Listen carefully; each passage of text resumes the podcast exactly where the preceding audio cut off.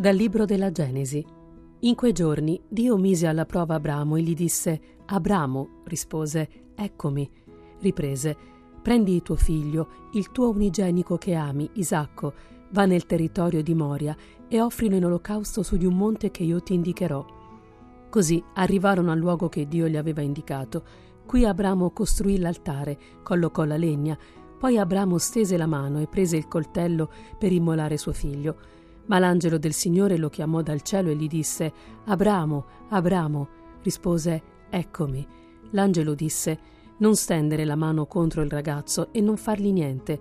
Ora so che tu temi Dio e non mi hai rifiutato tuo figlio, il tuo unigenito. Allora Abramo alzò gli occhi e vide un ariete impigliato con le corna in un cespuglio. Abramo andò a prendere l'ariete e lo offrì in olocausto invece del figlio. L'angelo del Signore chiamò dal cielo Abramo per la seconda volta e disse: giuro per me stesso, oracolo del Signore, perché tu hai fatto questo e non hai risparmiato tuo figlio, il tuo unigenito, io ti colmerò di benedizioni e renderò molto numerosa la tua discendenza, come le stelle del cielo e come la sabbia che è sul lido del mare. La tua discendenza si impadronirà delle città dei nemici, si diranno benedette nella tua discendenza tutte le nazioni della terra, perché tu hai obbedito alla mia voce. Dal Vangelo secondo Marco. In quel tempo Gesù prese con sé Pietro, Giacomo e Giovanni e li condusse su un alto monte in disparte, loro soli. Fu trasfigurato davanti a loro e le sue vesti divennero splendenti, bianchissime. Nessun lavandaio sulla terra potrebbe renderle così bianche. E apparve loro Elia con Mosè e conversavano con Gesù. Prendendo la parola, Pietro disse a Gesù: Rabbì, è bello per noi essere qui. Facciamo tre capanne, una per te, una per Mosè e una per Elia. Non sapeva infatti che cosa dire, perché erano spaventati. Venne una nube che li coprì con la sua ombra, e dalla nube uscì una voce: Questi è il figlio mio, l'amato, ascoltatelo. E improvvisamente, guardandosi attorno, non videro più nessuno se non Gesù solo con loro.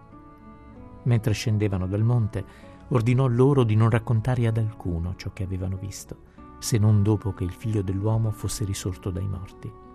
Ed essi tennero fra loro la cosa, chiedendosi che cosa volesse dire risorgere dai morti. Gesù sale verso l'alto insieme ai tre discepoli e si fermano in cima al monte. Qui egli si trasfigura davanti a loro.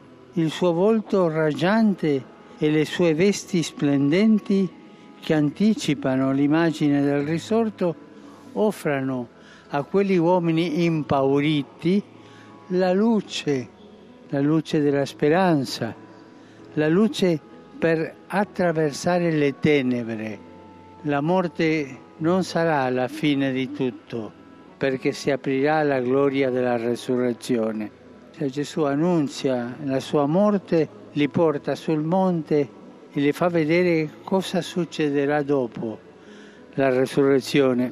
Come esclamò l'Apostolo Pietro in quel momento, è bello sostare con il Signore sul monte, vivere questo anticipo di luce nel cuore della Quaresima. È un invito a ricordarci, specialmente quando attraversiamo una prova difficile, e tanti di voi sanno cosa è attraversare una prova difficile, ricordare che il Signore è risorto e non permette al buio di avere l'ultima parola. Siamo chiamati a fare esperienza dell'incontro con Cristo, perché illuminati dalla sua luce possiamo portarla e farla risplendere ovunque. Questa è la missione del cristiano.